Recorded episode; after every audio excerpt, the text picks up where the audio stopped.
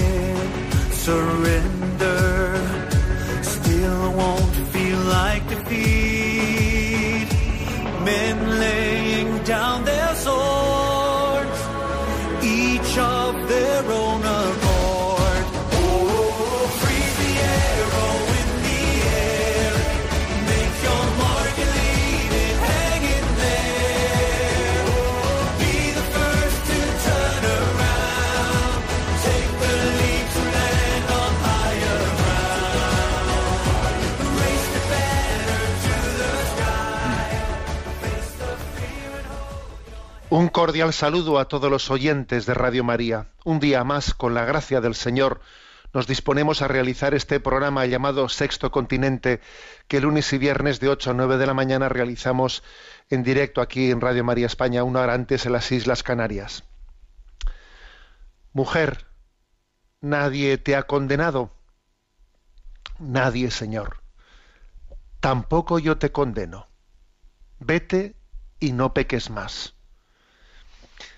Esta frase lapidaria de Jesús, este encuentro con esa mujer pecadora, ayer resonó en nuestros oídos en esa Eucaristía del quinto domingo de Cuaresma que ayer celebrábamos. Y la verdad es que en ella vemos, en esa expresión de Jesús, tampoco yo te condeno, vete y no peques más, vemos una, un verdadero amor del corazón de Cristo al hombre y a la mujer de nuestros días, a cada uno de nosotros.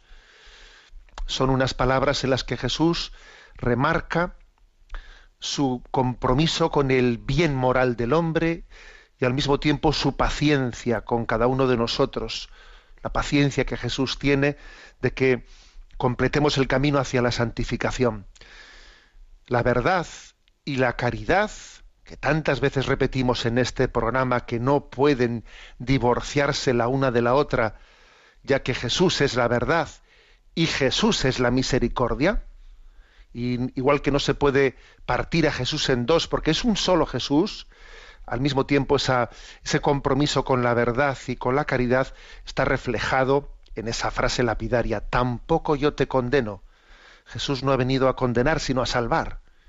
Vete y no peques más no justifica el pecado, sino que yo recuerdo que siendo pequeño, cuando íbamos a la prisión de Martutene, haciendo alguna, alguna visita, allí había a la entrada de la prisión una frase de San Agustín, que después ya, pues supongo que por aquello de la confesionalidad no se, no se permitía o, no se, o no pareció oportuno que una frase de un padre de la iglesia estuviese en la puerta de una prisión, ¿no?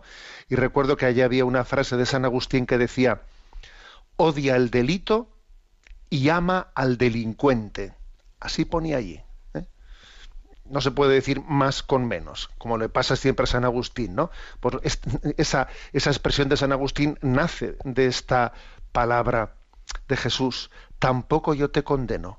Anda y no peques más odia el delito y ama al delincuente. El padre Garrigula Grans, pues un dominico que, que, también fue un gran, pues una gran luz en la teología espiritual y en la teología moral de la vida de la Iglesia, dio luz también una, una frase que me parece, me parece que todavía da, hace una lectura más, digamos, de, de, de juicio crítico de cómo está aconteciendo este divorcio entre entre verdad y misericordia. Y decía él lo siguiente, la Iglesia es intolerante con los en los principios porque cree, pero es tolerante en la práctica porque ama. El mundo, el espíritu del mundo, es tolerante con los principios porque no cree, pero es intolerante en la práctica porque no ama. Es curioso esto. ¿eh? La Iglesia es intolerante en los principios porque cree, pero es tolerante en la práctica con la gente porque ama. ¿no? Sin embargo, este mundo, que dice ser totalmente tolerante ¿no? con los principios y es el relativismo, me es, igual una cosa que su contraria, porque no tiene fe, no cree, luego sin embargo se muestra intolerante con el pecador y no, no se lo perdona y se lo restregará hasta el fin de los días. ¿no? Bueno, pues esta es la frase que ayer resonó, resonó en nuestros oídos de una manera especial. Por cierto, que también la palabra de Dios tiene la capacidad de traducirse en nuestros, en nuestros días, en nuestras realidades actuales. Y esa famosa expresión de Jesús, que ha pasado a ser casi pues, parte de nuestro refranero, el que esté sin pecado, que tire la primera piedra, bueno, pues me pareció que tenía también una actualidad muy grande en lo referente a las redes sociales. ¿no? Ayer pues pude enviar un mensaje a redes sociales con un poquito de guasa de esas, ¿no? Mm, mm, porque también una de esas maneras que existe actualmente de, de, de lanzar la piedra a la mujer pecadora mm, está aconteciendo hoy en día en las redes en las redes sociales en las redes sociales ese fenómeno de los trolls ¿eh? del troll que se esconde bajo una bajo un nick falso y está lanzando ahí eh, desde el anonimato pedradas mm, sin sin ser capaz de mostrar su rostro es también una versión actual de ese el que esté sin pecado que tire la primera piedra, ¿no? Por eso puse una viñeta acompañando a esta frase de Juan 8:7 el que esté sin pecado que tire la primera piedra, ¿no? Y le dice uno a otro en la viñeta, oye, ¿te vienes a apedrear a la mujer pecadora? Y le dice el otro que tiene un móvil en la mano, prefiero trolear en redes sociales y así puedo tirar la piedra y esconder la mano, ¿eh? porque ese es otro fenómeno. Esas frases de Jesús, el que esté sin pecado que tire la primera piedra, hay que aplicarla de una manera muy especial a nuestro mundo de redes sociales, ¿no? donde el fenómeno del troll, pues es una nueva forma de tirar la piedra sin mostrar nuestro rostro. Bueno, vaya, sirva esto de entradilla después de haber escuchado el Evangelio de ayer que nos conmovía, como siempre, no como la palabra de Jesús.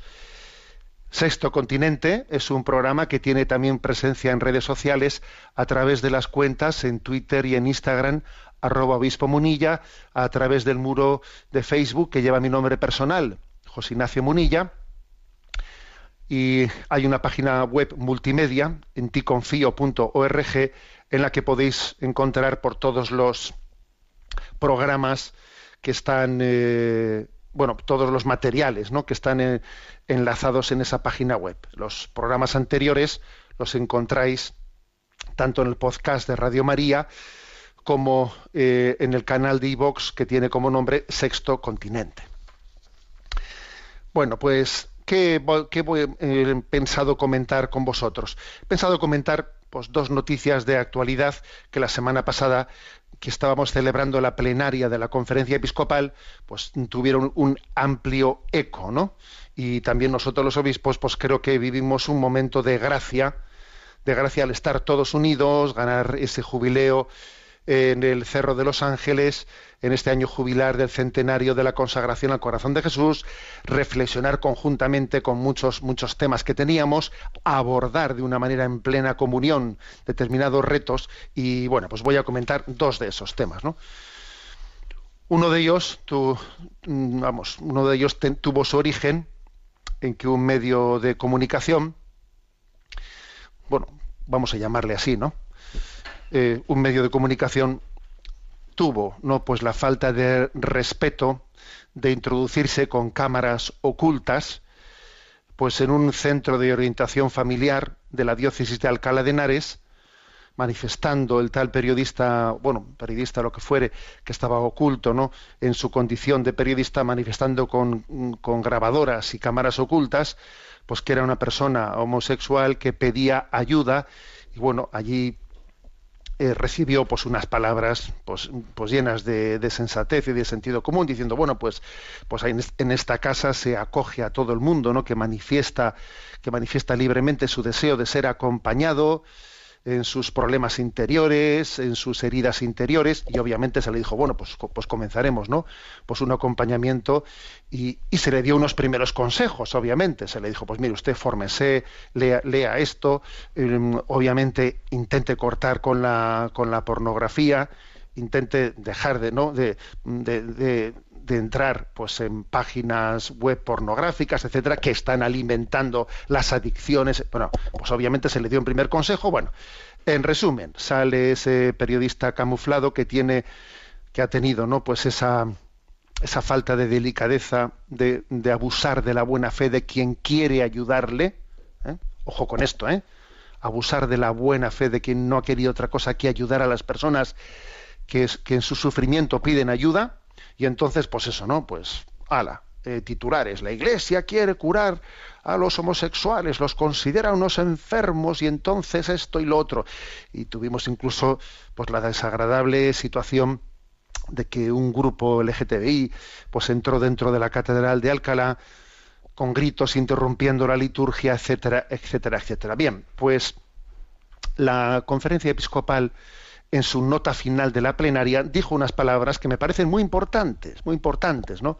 Con respecto a eso que había ocurrido. Y además, pues eso, en cuanto que ocurrió eso, distintos políticos de turno manifestando que había que abrir eh, pues investigaciones contra el obispo de Alcalá de Henares, que había que abrir una investigación contra los centros de orientación familiar, eh, las leyes aprobadas, ojo, las leyes aprobadas en el propio Parlamento de la Comunidad Autónoma de Madrid se empezaron ya a mostrar como, como un punto de referencia que podía punir, que podía que podía sentar en el banquillo, para entendernos, ¿no? a los responsables de ese centro de orientación familiar, que, y hubo quien pidió que se abriesen investigaciones, etcétera, etcétera. Bueno, pues la conferencia episcopal fue, ha sido una gracia ¿eh? que, que estuviésemos unidos en ese momento y dio a luz el siguiente comunicado, que lo leo.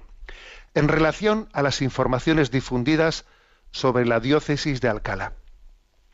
Durante estos días los obispos han tenido conocimiento de las noticias publicadas en diversos medios sobre las actividades del COF, Centro de Orientación Familiar Regina Familie, de la diócesis de Alcalá de Henares, y de la irrespetuosa entrada de manifestantes en la Catedral Magistral de Alcalá en horario de culto en un diálogo fraterno, además de expresar su apoyo y afecto a Monseñor Juan Antonio Reis Pla y a los colaboradores del COF y su más firme rechazo a la irrupción de un grupo de personas vociferantes en un templo donde se estaba celebrando la liturgia de la Iglesia, también han manifestado lo siguiente. Tres puntos. Primero, nos preocupa asistir de nuevo a un ejercicio de manipulación de la verdad y desinformación intencionada que termina provocando el odio que se dice querer evitar o denunciar.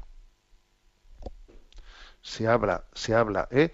de homofobia y precisamente lo que se está es generando fobia con esta forma de actuar. Este es el primer punto.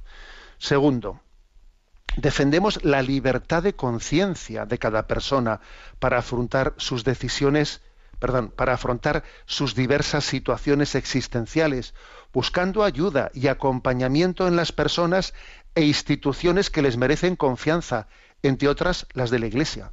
Por tanto, el segundo punto, oiga, libertad de conciencia. Cada uno tendrá derecho a elegir de quién se quiere acompañar ¿eh? para abordar sus problemas interiores, ¿no? O no, o no se les va a permitir tal derecho. ¿eh?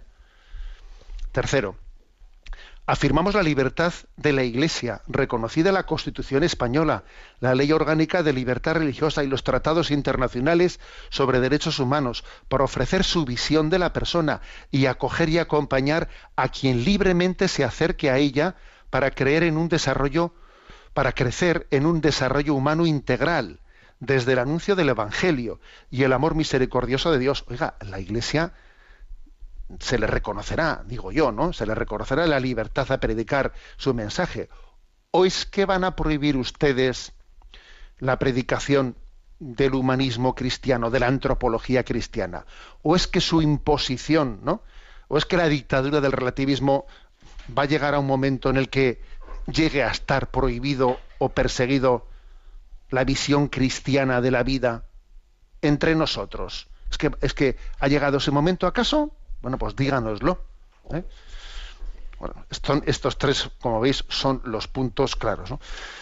Decir también que la rueda de prensa que tuvo lugar ¿no? a, posteriori, la verdad es que fue también un momento de gracia porque el secretario de la Conferencia Episcopal Española, Monseñor Luis Argüello, la verdad es que mm, tuvo, tuvo el don de Dios de, dar unas respuestas meridianas, ¿no?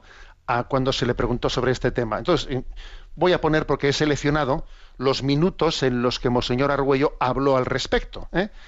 y son dos momentos distintos, los tengo ya más o menos no buscados y a ver si no cometo errores y los voy a poner para que los escuchéis. ¿eh?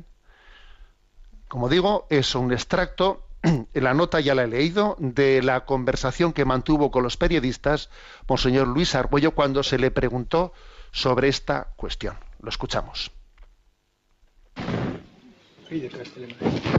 Hola, ¿qué tal? Buenos días. Eh, Nacho Pulido para 120 minutos. Le quería hacer también una pregunta relacionada con la actualidad. La han, la han tratado ustedes en la Asamblea Plenaria. Estoy leyendo aquí la nota final, el epígrafe en relación a las informaciones difundidas sobre la diócesis de Alcalá.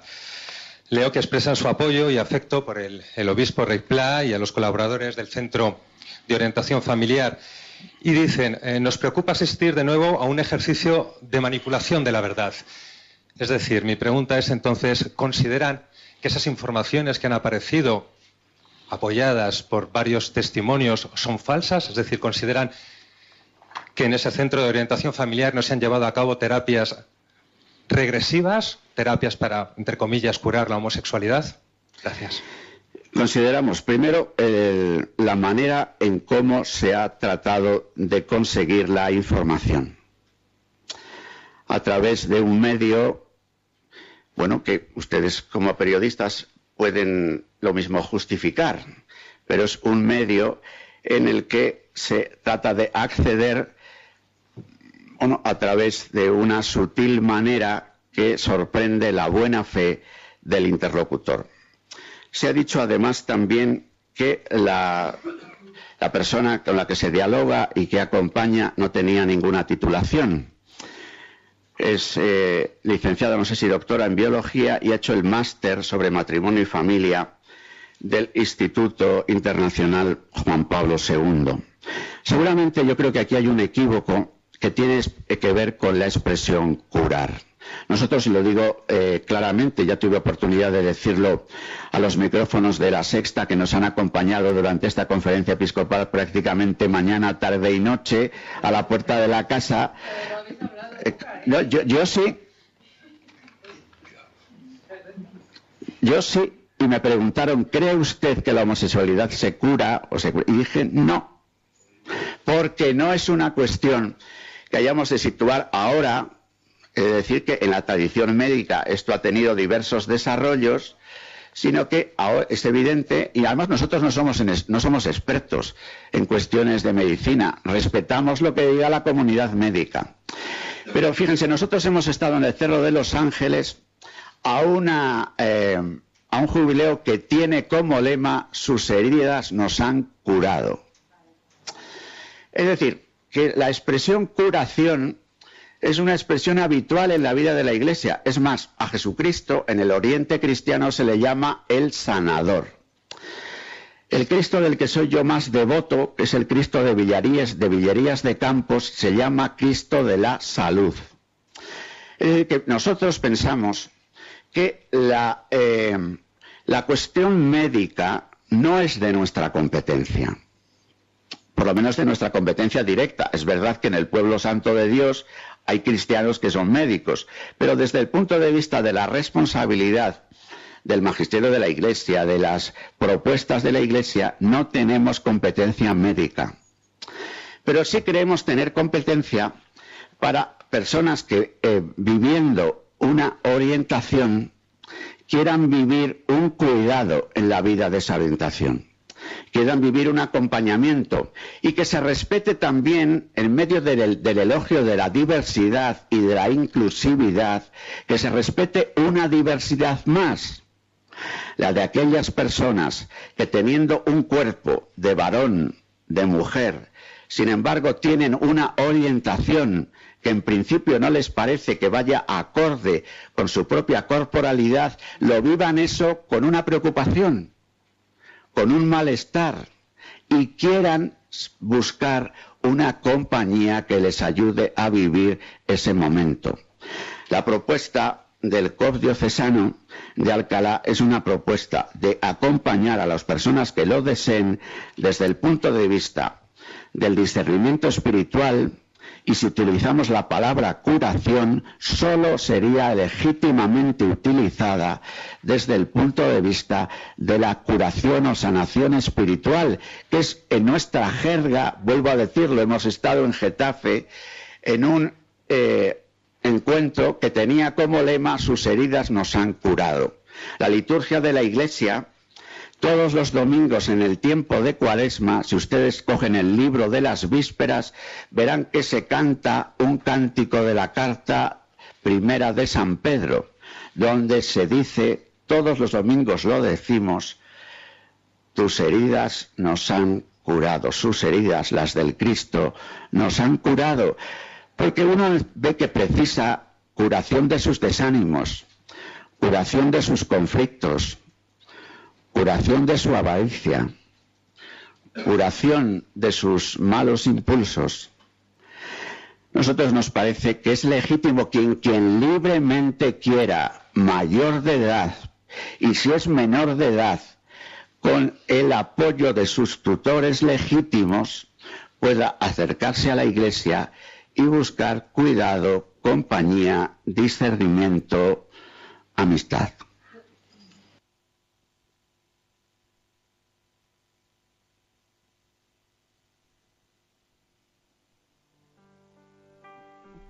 Perdón, estas son las palabras de Monseñor Argüello y que, por cierto, fueron palabras que venían también a colación de la, pre, la pregunta que se le había realizado al Santo Padre en, en, la entrevista que había realizado en la Sexta el domingo por la noche.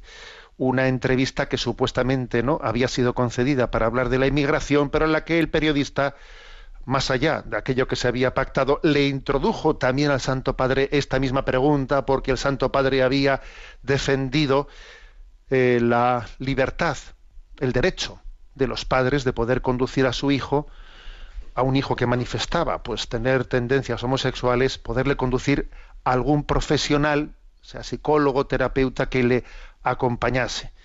Y al mismo tiempo que el Santo Padre dijo que los padres tienen que acoger incondicionalmente, ¿no?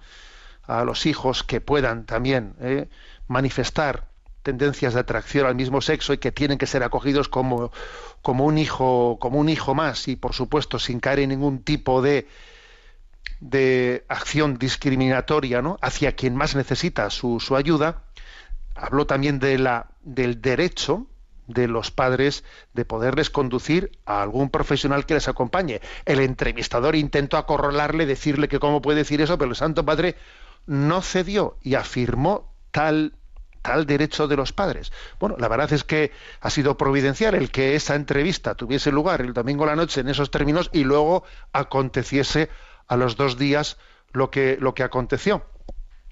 Bien, en un segundo momento de la rueda de prensa, eh, otro periodista vuelve de nuevo a la carga y Monseñor Luis Argüello dice unas palabras interesantes que voy a poner a continuación. Vamos a ver si soy, si no me falla la cosa. Hola, buenos días. Mar, Mar Rey de la Sexta, ya sabes. Eh, bueno, como tengo el turno tan tarde, ya Estuvo el Papa, estuvo el Papa el otro día en la Sexta. Lo sé, lo sé. Bueno, como me ha tocado el turno muy tarde, ya está casi todo preguntado, pero y ya me ha respondido a eso que, bueno, que ustedes a esa terapia eh, para combatir eh, la, la, homosexualidad es un poco una cura espiritual, es a lo que usted ha sí, referido que... Y, y eh, yo tampoco niego que nosotros planteamos, porque no decimos el espíritu va por un lado y la carne va por otro. Es decir, que la sanación espiritual tiene consecuencias en la vida de las personas, para bien. Vale, Pero, entonces... pero no hay terapia restaurativa en este sentido. En este sentido. Y yo podía preguntarle eh, la pregunta inversa. ¿Cómo verían ustedes una terapia de sanación, una curativa espiritual o como ustedes quieran, eh, que fuera una terapia contra la homofobia? Bien, estupendo. Todo lo que sea terapia contra el odio, nosotros somos especialistas en predicar el amor, luego lo vivimos medianamente.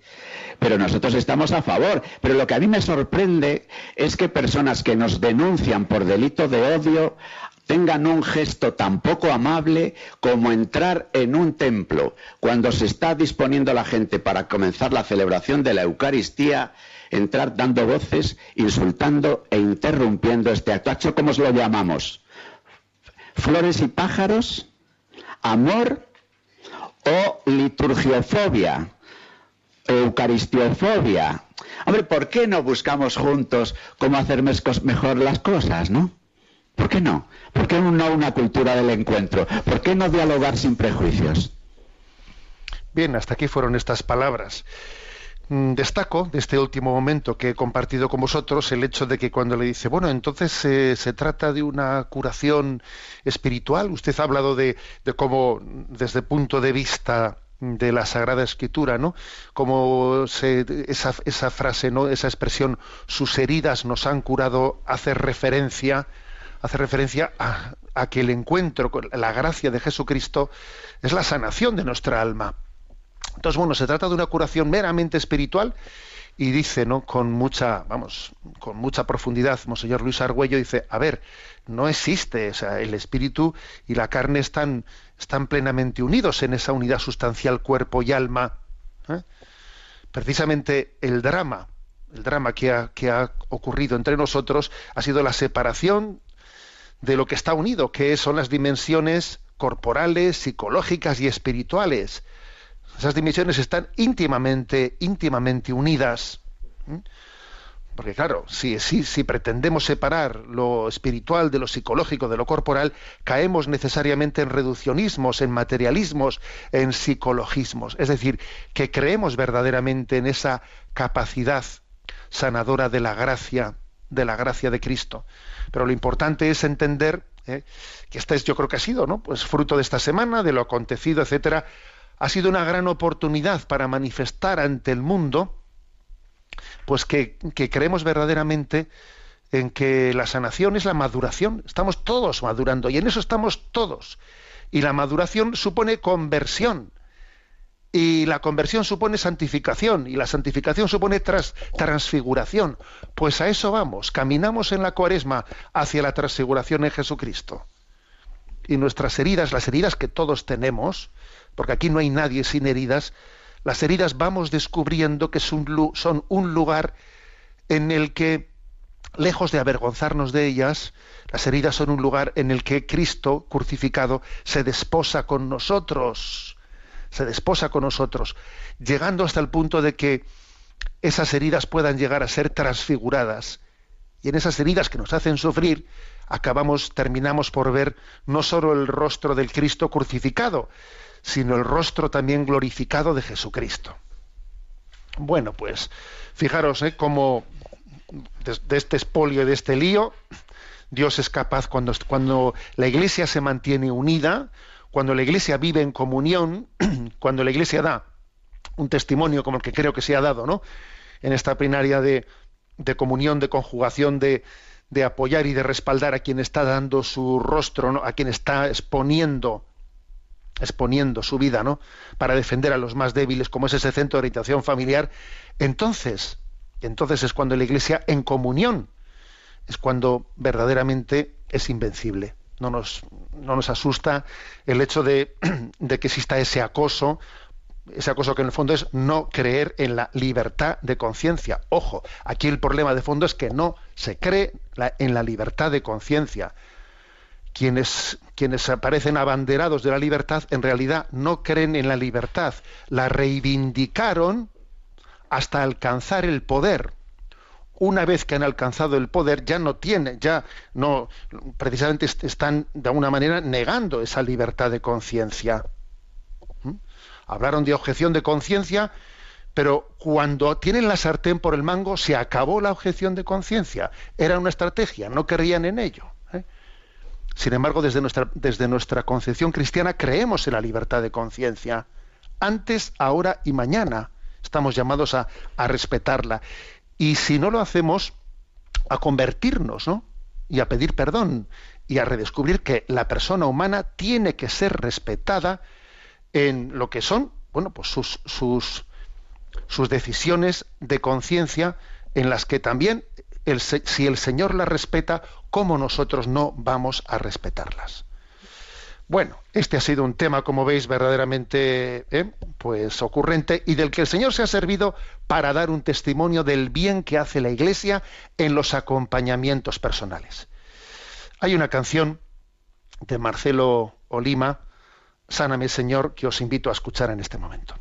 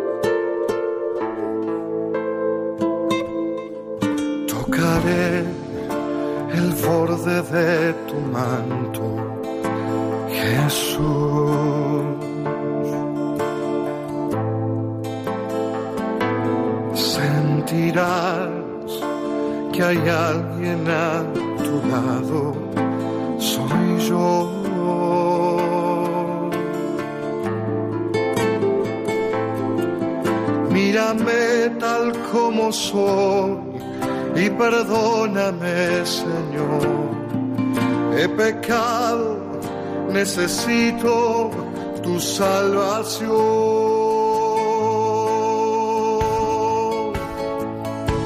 Sáname ahora, toca mi enfermedad. Yo proclamo tu victoria sobre mí.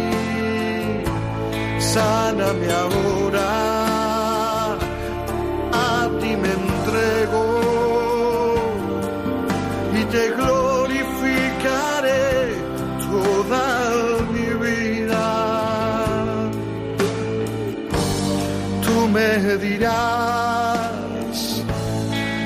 tu fe te ha curado, vete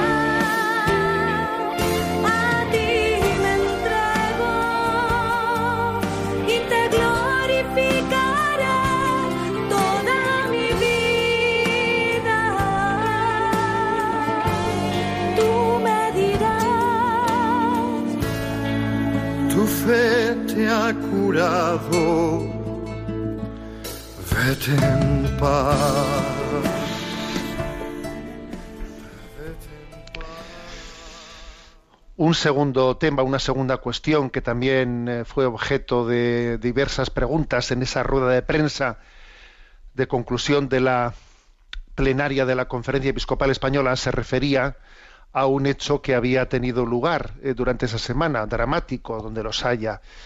Y es una, pues un suicidio asistido por parte de un esposo a una esposa que fue grabado, grabado en YouTube y difundido ampliamente, como todos sabemos. ¿eh?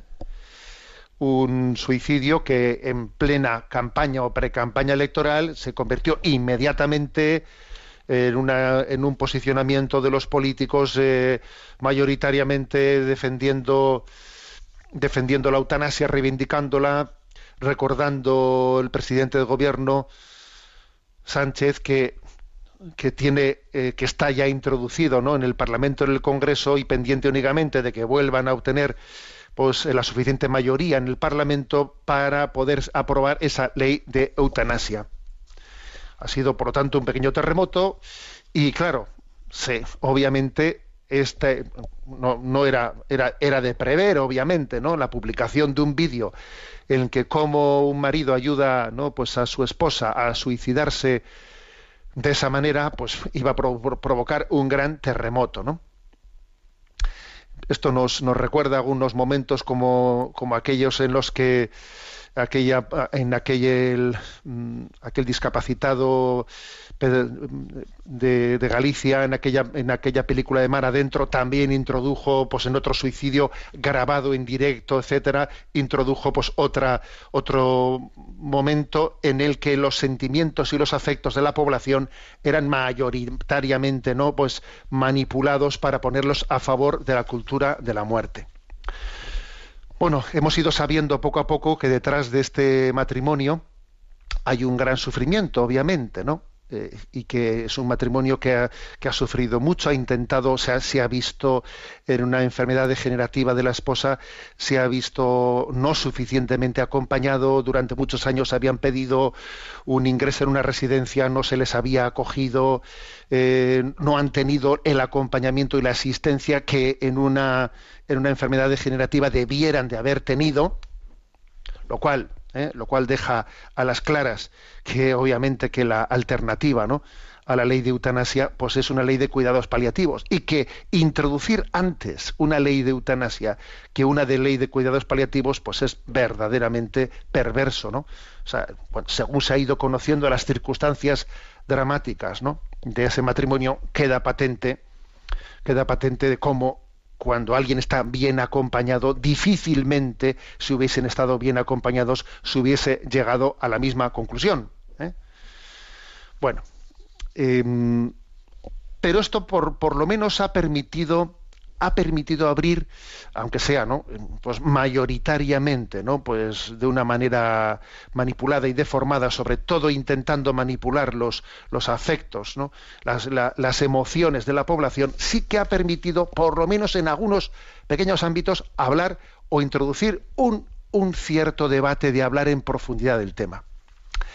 Aquí en el periódico, en el Diario Vasco de San Sebastián, pues antes de ayer se vimos publicada una entrevista que el Diario Vasco hizo a un filósofo José Ramón Ayllón de Burgos, al cual se le hacía una entrevista de la cual voy a destacar tres, eh, tres respuestas. No sería posible leer a todo, pero tres que me parecen interesantes. Le preguntan, ¿no le resulta cuestionable el hecho de que la persona haya ido ganando autonomía en los distintos aspectos de la vida y sin embargo a la hora de elegir cuándo y cómo morir ante situaciones de deterioro, esa capacidad de decisión choca contra un muro? O sea, es decir, oiga, no vamos siendo cada vez más autónomos y cada uno debería de decidir cómo quiere morir y punto, ¿no? Y si quiero eutanasia, no la quiero. Entonces él responde, autonomía es un concepto muy relativo pues seguimos chocando contra el muro de Hacienda y sus impuestos, contra el muro de tráfico y sus normas de circulación, contra el muro del Ministerio de Educación y sus planes de estudio. En cualquier caso, prefiero ver las leyes como criterios inteligentes y garantistas, no como muros. Aunque no tengo inconveniente en considerar que también son muros de contención necesarios. Creo que el legislador hace muy bien en no aprobar el llamado homicidio por compasión, cada cual puede decidir en cada momento si sigue adelante en su vida o pone fin a la misma. Lo que no puede es obligar a los demás a darle muerte, ni a la sociedad en general, ni a ninguna persona en concreto. Tampoco me parece que la eutanasia aumente la libertad de una sociedad. Más bien pienso que la merma, pues las personas gravemente enfermas en situación terminal o crónica, así como las que son muy dependientes, se sienten cada vez con menos libertad para continuar con su vida. Sobre ellas pesa una especie de obligación de quitarse de en medio, o al menos de justificarse por seguir viviendo. Precisamente a estas personas, a las más vulnerables, una ley ideológica proclive a la eutanasia les arranca la poca autonomía que, que tienen. Esta es una primera contestación, ¿no? Lo que viene a decir es, ojo, porque a una persona que está en situación de vulnerabilidad y de que es consciente de que su situación de vulnerabilidad exige unos cuidados extras por parte de la sociedad, por parte de la familia y de las personas que más quiere, la aprobación de una ley de eutanasia le está como poniendo está poniendo en su tejado una especie de peso diciendo, oye, si quieres, tienes una puerta abierta para poder ¿eh? decidir el que te saquen de escenario. Y obviamente si sales del escenario vas a quitar mucho trabajo a los demás, vas a ali- aliviarles mucho. Si decides no no suicidarte, bueno, pues entonces vas a seguir dan- dando trabajo a los demás. Obviamente es algo perverso que a un enfermo se le ponga en esta situación. ¿Mm? La segunda pregunta que quería destacar de la entrevista. ¿No cree que las posturas contrarias a las prácticas eutanásicas pueden interpretarse como una falta de humanidad? Y responde don José Ramón Ayón, dice, pueden interpretarse como falta de humanidad o lo contrario. Es el problema de las interpretaciones. No le falta razón a quien decía, si usted quiere llamar progreso a esta calamidad, yo prefiero llamar calamidad a este progreso. Por otra parte, falta de humanidad puede llevarnos a reducir la eutanasia a una cuestión sentimental, fácilmente manipulable. Se debe legislar con buenas razones, no con buenos sentimientos y menos con sentimentalismo televisivo, a veces excesivo y tóxico. Bueno, me parece importantísimo, ¿no? El que tengamos una capacidad racional en el discernimiento. Si usted quiere llamar progreso a esta calamidad, yo prefiero llamar calamidad a este progreso. Si el suicidio va a ser un progreso, verdaderamente entonces, oiga, yo voy a decir que usted tiene un concepto calamitoso de progreso. Y la tercera pregunta que quiero destacar. Las últimas encuestas revelan que un 84% de la población española estaría a favor de sacar la eutanasia y el suicidio médicamente asistido del Código Penal. ¿Por qué cree que ese respaldo social no tiene reflejo en la sociedad? Y responde, la mayoría de hoy puede ser minoría mañana y la mayoría en un país puede ser minoría en el otro. Por ejemplo, el 4 de mayo del año pasado, el Parlamento de Finlandia, tras numerosas y abiertas conversaciones entre expertos y políticos, rechazó la propuesta de ley para aprobar la eutanasia en una votación donde hubo 60 votos a favor y 128 en contra de la eutanasia. ¿Lo justo en Finlandia puede ser injusto en España? Lo justo, lo bueno, debe ser determinado por la sabiduría prudencial, con independencia de sondeos de opinión creados artificialmente por los medios. De eso ya hablaba Sócrates.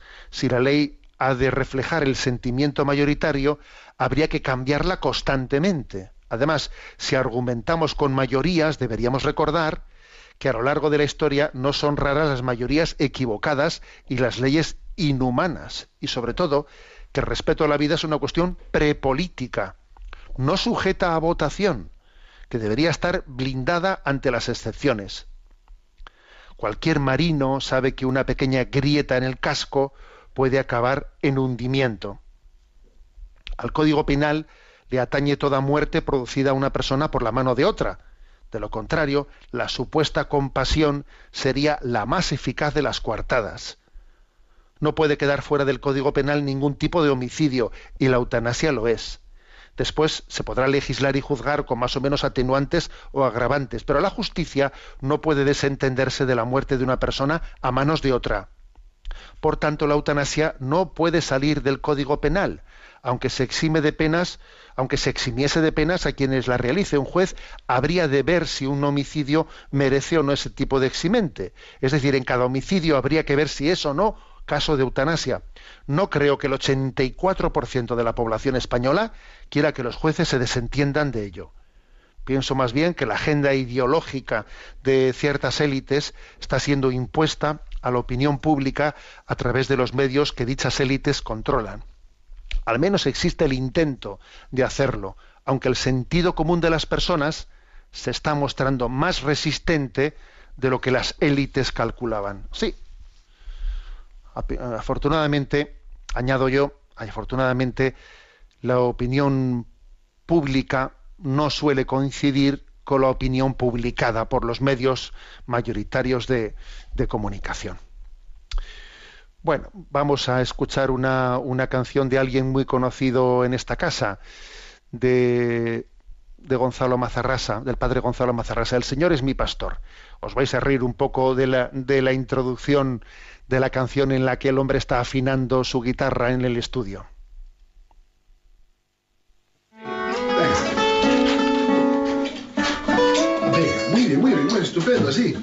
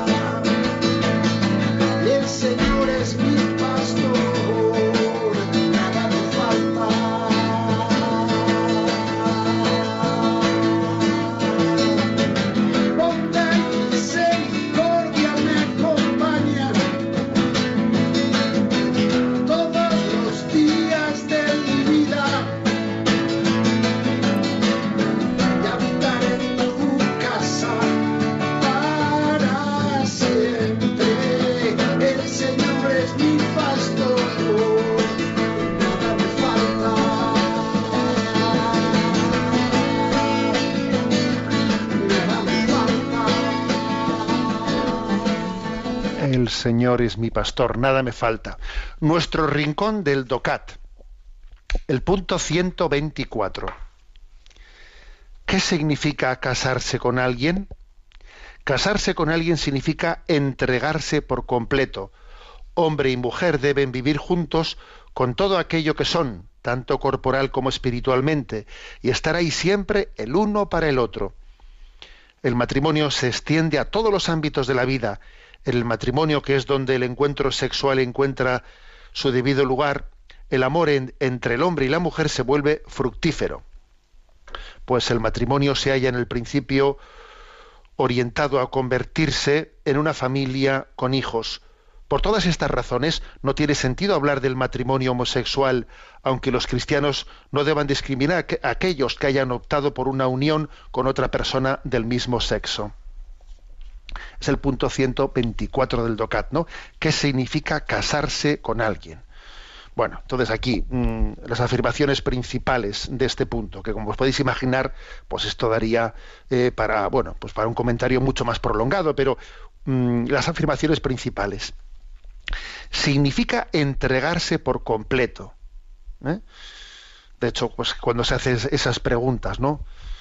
Mm, Pues Miguel, quieres a María como esposa y promete serle fiel en las alegrías y en las penas, en la salud y en la enfermedad. Está hablando de una totalidad, está, hablando de un firmar un cheque en blanco. No es, oye, te entregas si las cosas van bien, si según, lo previsto, eh, si según lo- eh, los planes que hemos trazado. No, no, no. Es una entrega incondicional. No sé si viviremos debajo del puente. No sé si viviremos en un palacio. Pero me, es- igual. Estaremos unidos para siempre y afrontaremos juntos todos los retos que nos vengan. Es, eso es la donación de totalidad. Eso es el matrimonio. Y por eso dice aquí que el matrimonio es el lugar en el que el encuentro sexual tiene el sentido. ¿Por qué? Porque la entrega sexual es decirse con el cuerpo, es expresarse, ¿no? A través de la sexualidad, ese todo tuyo soy, ese me entrego a las alegrías y en las penas, eso, dicho corporalmente, es la entrega sexual. Entregarse sexualmente, darse todo corporalmente, cuando en la vida no es verdad que tengamos una plena decisión de entregarlo, hay una mentira, una disociación entre cuerpo y alma. La letra y la música no conjugan. Estás diciendo una estás diciendo una cosa con la letra que la música es distinta. ¿Eh? O sea, digamos, el, el matrimonio tiene como esencia es el, la firme decisión, la determinada determinación de entregar la vida para siempre. ¿eh? El amor no solo es un sentimiento momentáneo, sino que es una determinada determinación, un- una decisión plena, madurada, de entregarse para siempre. Como veis, pues claro, estamos hablando de una concepción del amor, mm, por eso me habéis escuchado tantas veces repetir esa frase de Chesterton que dice, no solo es el amor el que preserva el matrimonio, también es el matrimonio el que preserva el amor. Ojo, esto es muy importante, es que el amor, es que el matrimonio, el matrimonio es un- un- una determinada determinación que al mismo tiempo no es puro voluntarismo, sino que es un vínculo habitado por el Espíritu Santo.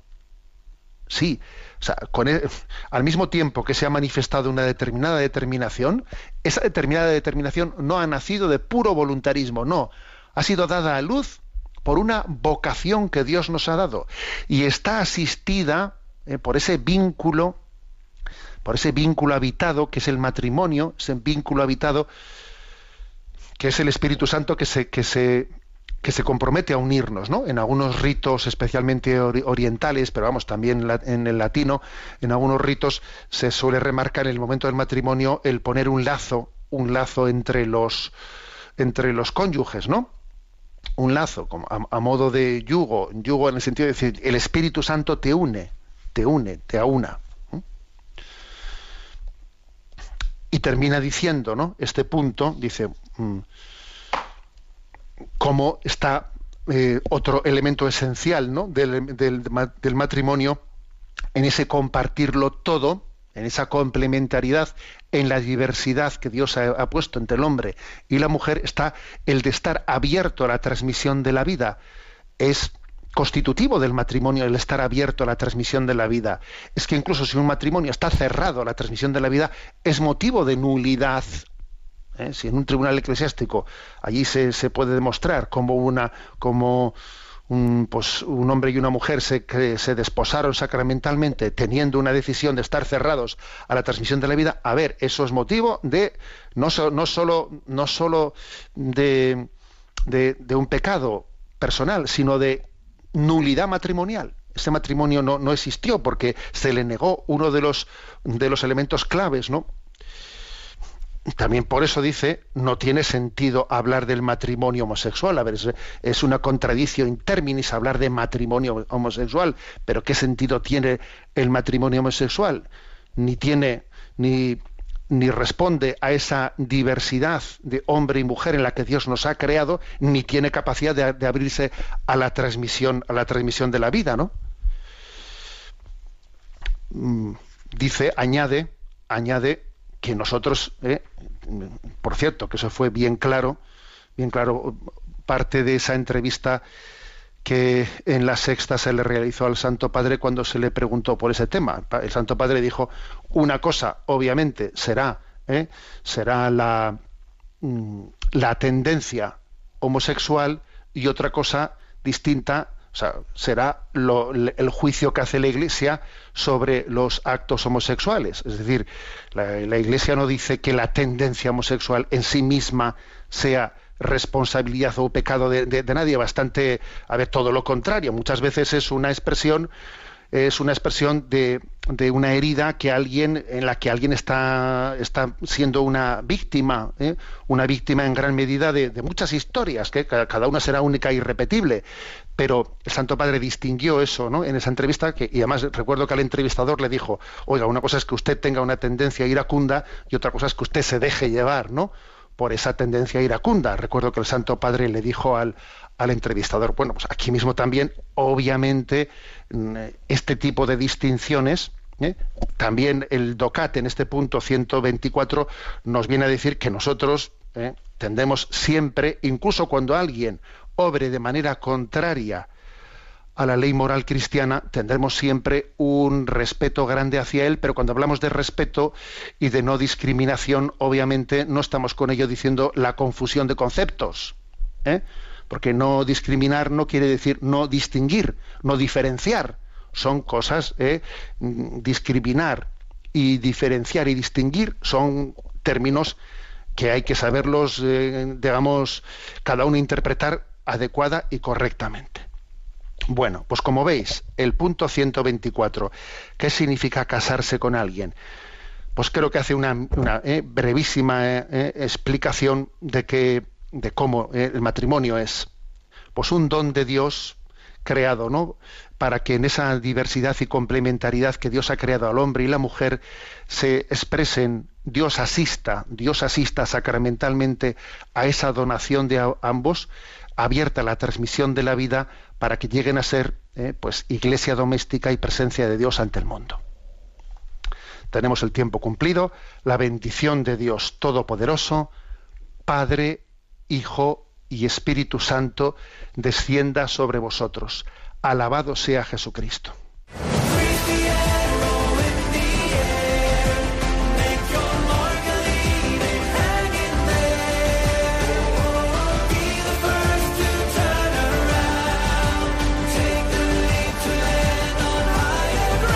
Así finaliza en Radio María, Sexto Continente, un programa dirigido por el obispo de San Sebastián, Monseñor José Ignacio Monilla.